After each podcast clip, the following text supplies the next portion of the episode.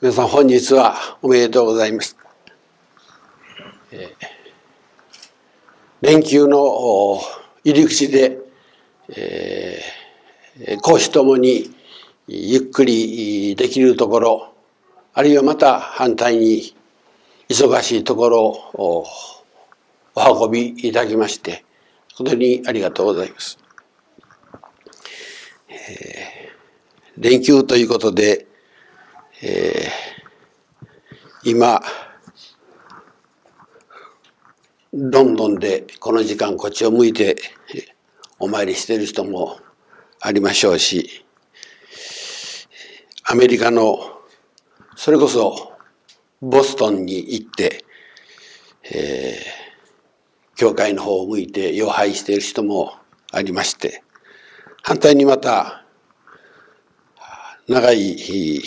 旅行の間わざわざ昨日トルコから急遽帰ってきて五大祭をお参りするという人もありまして、このお道はこうでなければならん、えこうするべきだというようなものは一つもございませんでそれぞれの生活をそれぞれなりに第一義に考えてその中で信心をしてくださればそれで十分でありまして神様はそういう中で願い以上のおかげをくださるそういうことをたびたび皆さんに申してきております。えー、今年は先ほどの挨拶にもありましたように近所の120年でありますが同時にご本部様では教様の130年の記念祭でもあります。えー、図らずも先々月の月報に少し定めましたが私ご本部から電話がありましてこの130年の教師協会長向けの講演をせよということでありまして、えー、私この4月18日で72歳になりまして若見えますけれどももう年でありまして、えー、教会長を譲ってからもうすでに10年も経ちますのでもうそういう隠居の身に大切な講演をいうのはもう何回もお断りしましたけれども、まあ、係のホームの職員が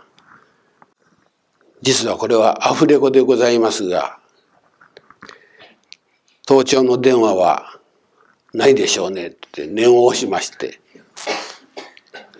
そんな近代的な道具はないどうぞ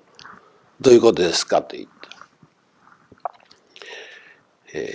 ー、残念ながら教団全体がこれはまあ金光教だけに限らず既成宗教全体が右肩下がりの強制を余儀なくされてるそういう歴史がある。金光教もそれに漏れず残念だけれども強制は落ちていっておる。それなのに年寄りに講演させたら余計いかんじゃないですか」っていや実は次からがオフレコでしてそういうことであるのにも近所協会の本部に報告するお下がりのもっと簡単に言えば教会の売り上げが大きいいうまあ報告ありがたいことにもう不況になって二十数年が経つのにお下がりは一つも下がらない。信者さんにはそんなに無理してお参りせんでもええよ。お取り次ぎは電話もあるしファックスもあるしこの頃は E メールもあるんだからそれでやったらよろしい。来たらお賽銭もいるし、電車賃もいるし、暇剤かけるから、もう電話で十分だよと。よほど暇で散歩がてらお参りでもしようかという人はまあ来てもいいけれども、まあそれでももっとええところがあるやろうというぐらいの話をさせていただいておる。強がりでも何でもない。本当にそう思っておる。御用もすることない。お供えも無理をすることない。それでも神様はおかげをくださるというふうに奥林先生は普段ご信者さんに言っておられるそうや。その噂がご本まで伝わっておる。それじゃさぞかし売り上げは下がっておるだろうと。言うて報告書を見るとどうも下がっておらんと。いうのがまあオフレコでありまして、大阪と広島の2会場で130年の講演会を引き受けました。引き受けざるを得なくなりまして、させていただくわけでありますが、その講演会の講題は何か言いますと、立身出世という講題でお話をする。ところがですね、まあ皆さんあまり他の教会との交流も少ないですし、ご本部にお参りする人もまあ大変申し訳ないけど少ない。だからまあご本部のいろんな通帳を見る機会も少ないんでしょうけれども今まあ教団全体はですねどちらかというとなぜ信心するかというと神と人とが愛をかけて助け合い祈り合い頼み合いしながら生きていくそのために信心するんだと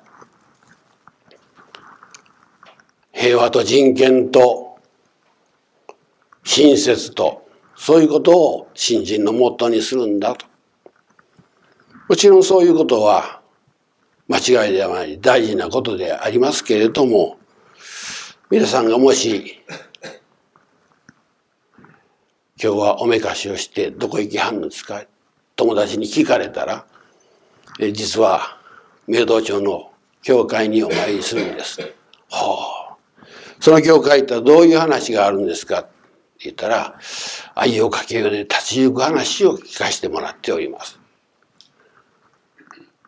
神も助かり、氏子も立ち行く、そういうお道の話を聞かせてもらっております。言うたら、そのお友達は、あ、そ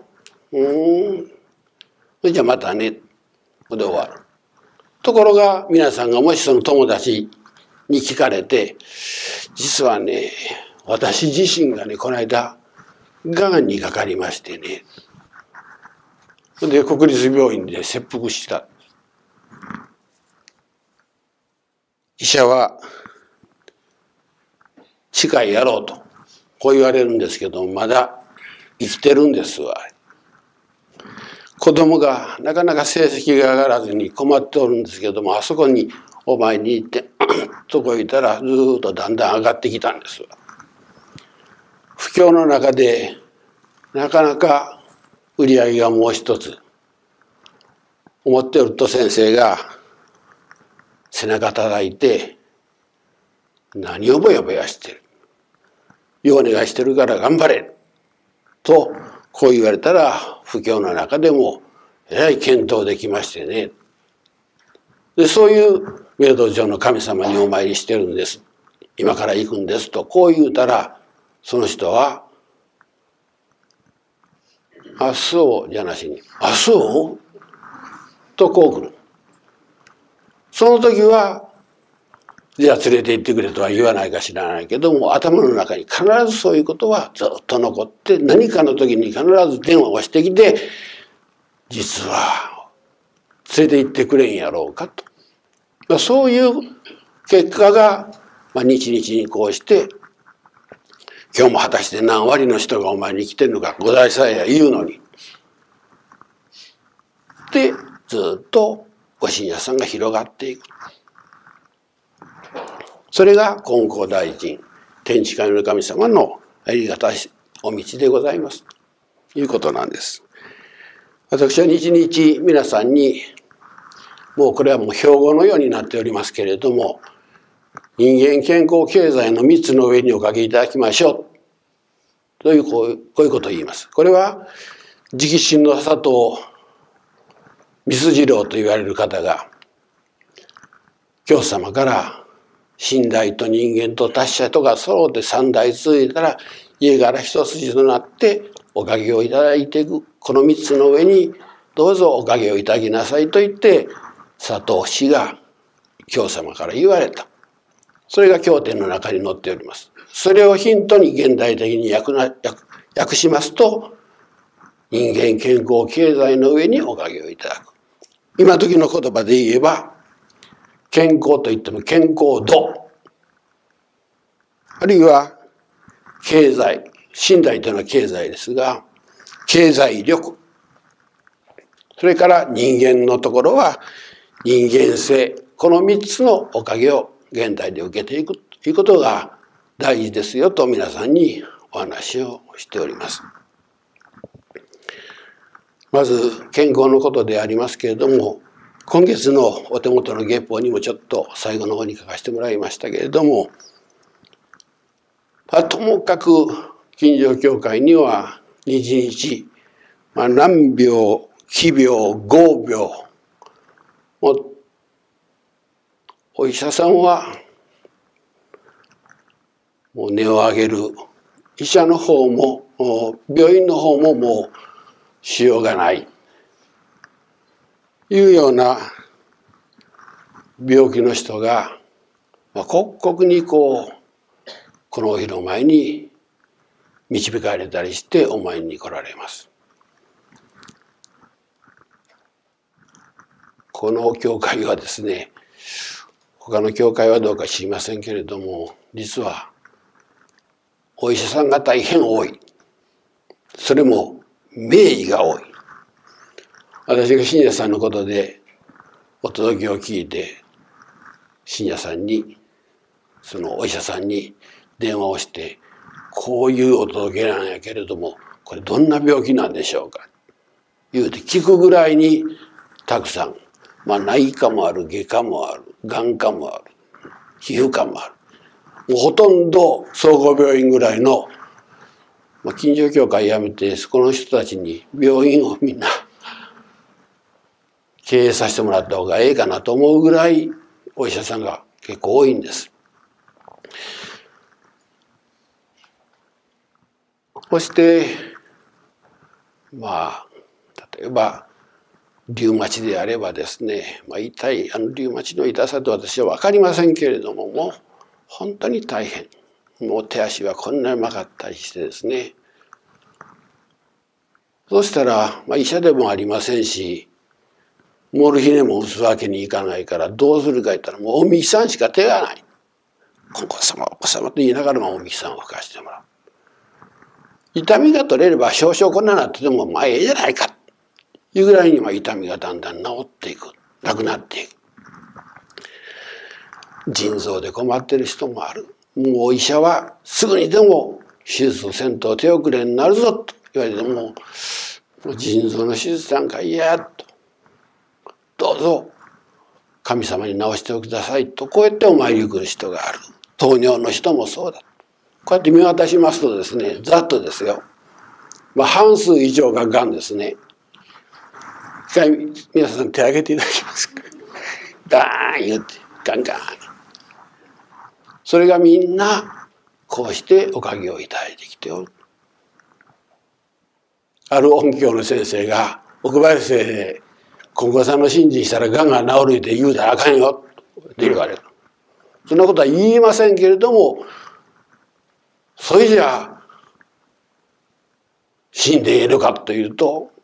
ご主人さんのことを考えると死んでもらったら困る。なんとか助けてほし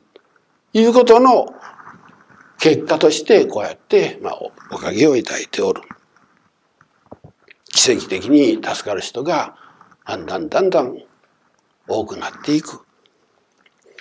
私自身もですね実は私はあの祖父祖母はみんなその、まあ、松島の地といいますかみんな結核で亡くなっておりますしかももう60以上長生きした者がおりません。松島の初代の祖父母は子供たちが次々生まれて次々亡くなっていって一番長生きしたのが14歳の女の子。それで金剛様に入信をして教師になって立派な教会を建てた。でご自身は60で亡くなっておる。そういう初代が私の祖父ですね。父も60で亡くなりました。結核のそういう体質が命を縮めておるんです。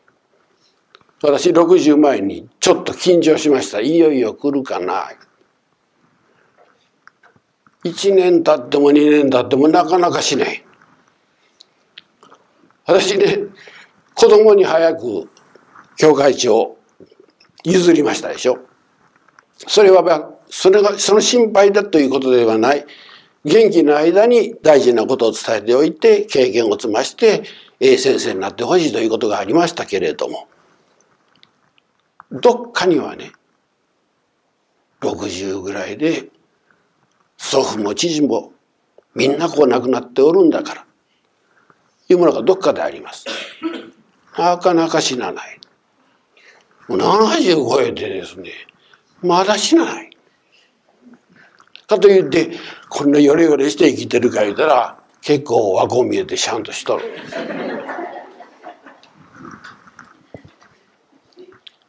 みんな親さんがそういうものを信心で値切れをおかげおかげをいただいて子孫にそういうものは伝わらんように。そして伝わるものは何か言うとお金に苦労せんゆく血だけが伝わってみんな兄弟はですねそれぞれの教会それぞれのところでやらせていただいておりますけどもみんな経済的に恵まれておる。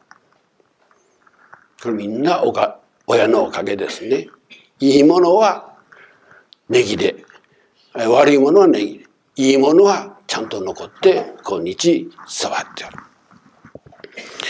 まあ、健康度ということについては簡単ですけど以上で終わって次は3つ2つ目3つ目の経済力と人間性についてのおかげこれの話をさせてもらいますが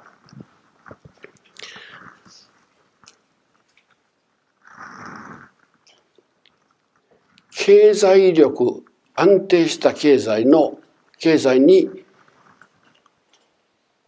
苦しまない。そういう生活は基本何であるかというと勤勉ですね。勤勉。やっぱりね怠惰というのは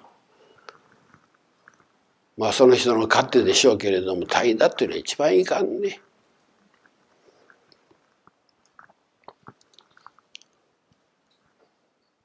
私は朝3時ぐらいにご存知のようにご存知のように歌って話をしてるからそうなんですけれども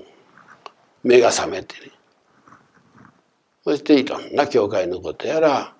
ご信者のことやらいろんなことをお気づかせいただいて5時半頃になったら教会のご神前のことをさせてもらってそしてご信者さん朝参りの人をお迎えする。夜はいつ頃寝るかいうと大体11時ぐらいです。先生途中で寝とれへんかさ寝る時もあるけれども思わずこういうふうにすることもあるけれどもまあそういうそれで勤勉かと言うて聞かれるともっと勤勉な人はたくさんおるけれども自分では勤勉な方だと思っておる。長男も次男もそういう血を引いております。だから経済力については恵まれないはずがない。じゃあ勤勉だけでええのかとこういうことになってきますと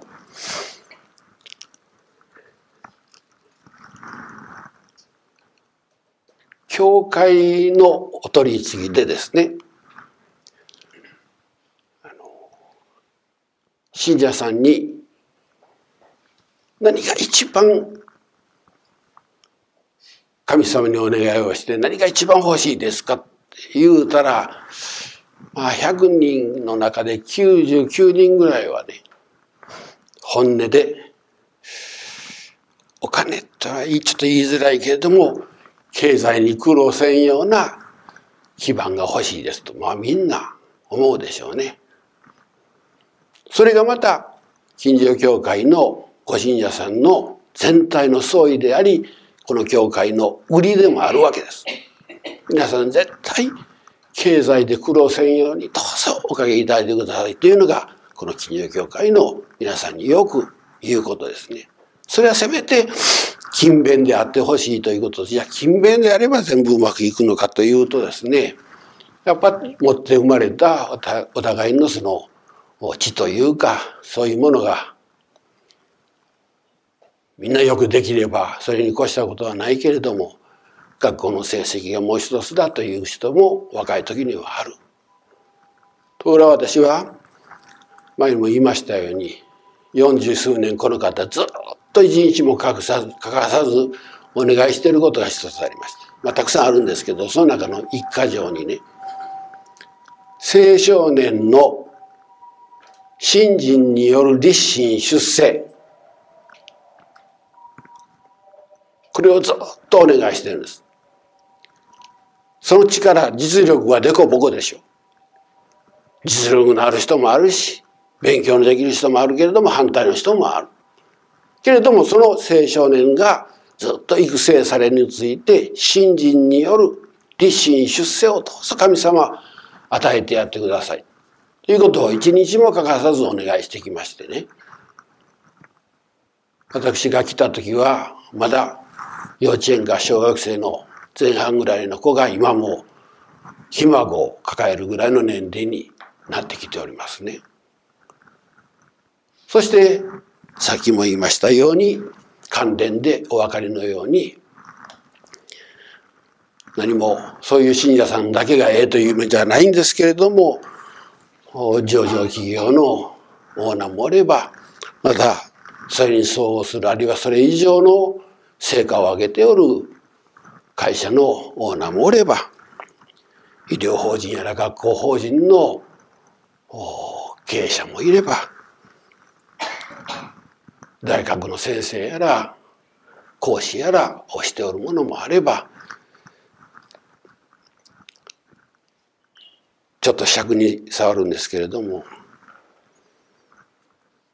高級官僚もおる。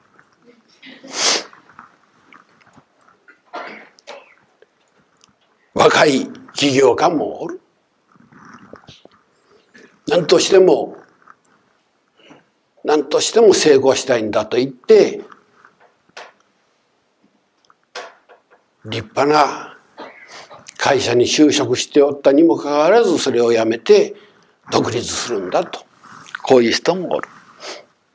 みんな若者が学校の時にはいろいろあったけれども上に上に向いて神様にすがっていっておる。ありがたいことやと。こう思います。これで私はそういう若者たちが性格がよくって勤勉で実力とパン力を身につけてそして立身出世してほしい。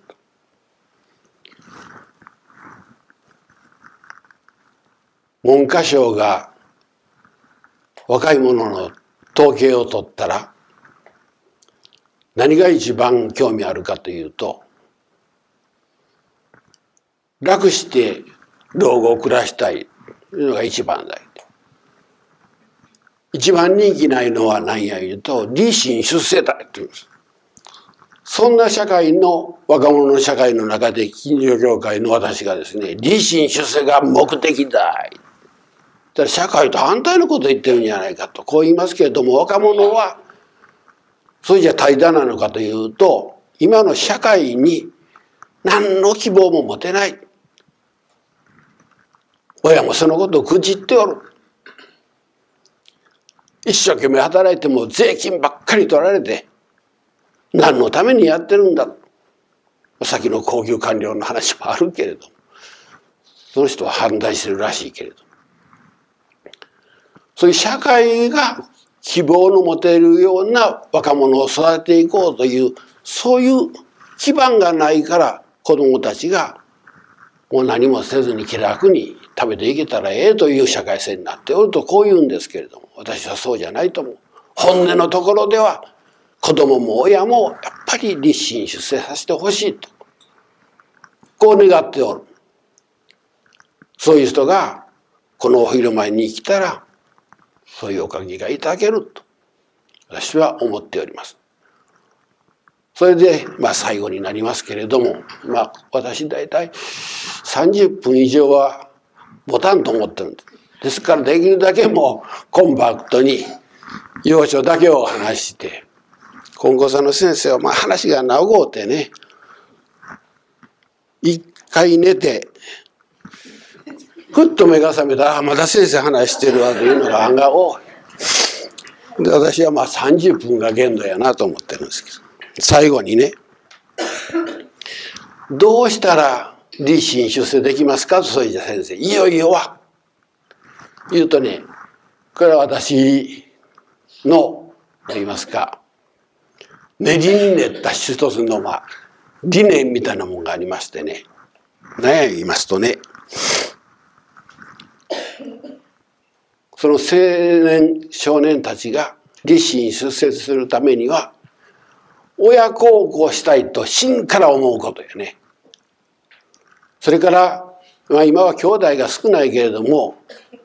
兄弟仲良ししてその兄弟の分も稼ぎたい。兄弟が必ずしもみんなけれども信心しておるその本人は兄弟孝行したい親孝行したい兄弟孝行したいこれだけで大体神様の心がつかめるね。私はあの、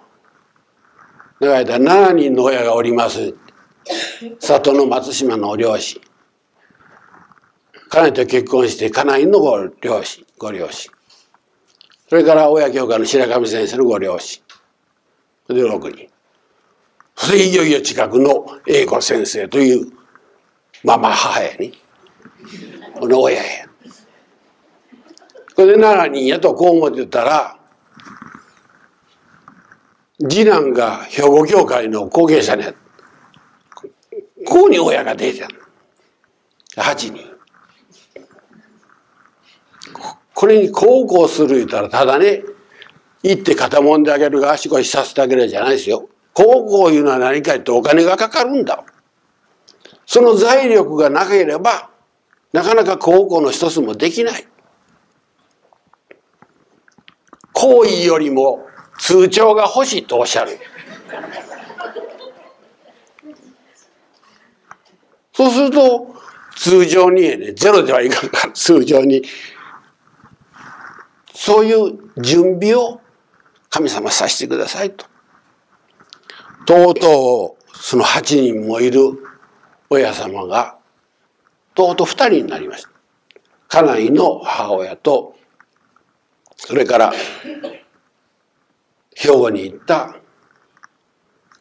親奥さんこの二人だけになりましたそれでも私は、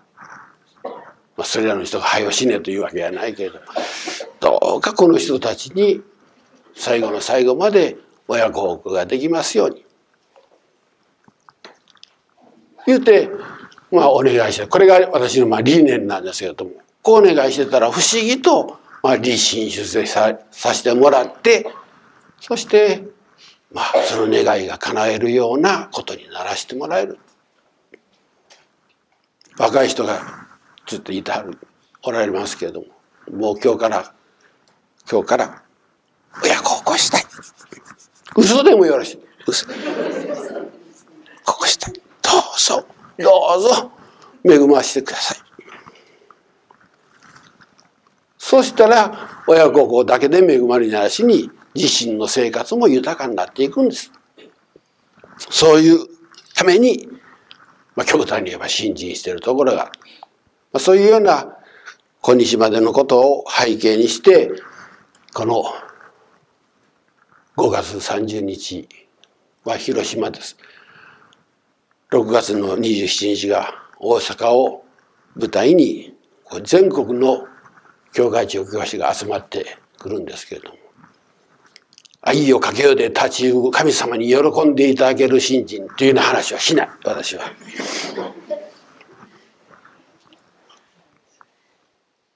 立身出世させてくださいという信心の話をさせてもそれが今お道のあるいは全国の教会の中に一番欠けてるところやと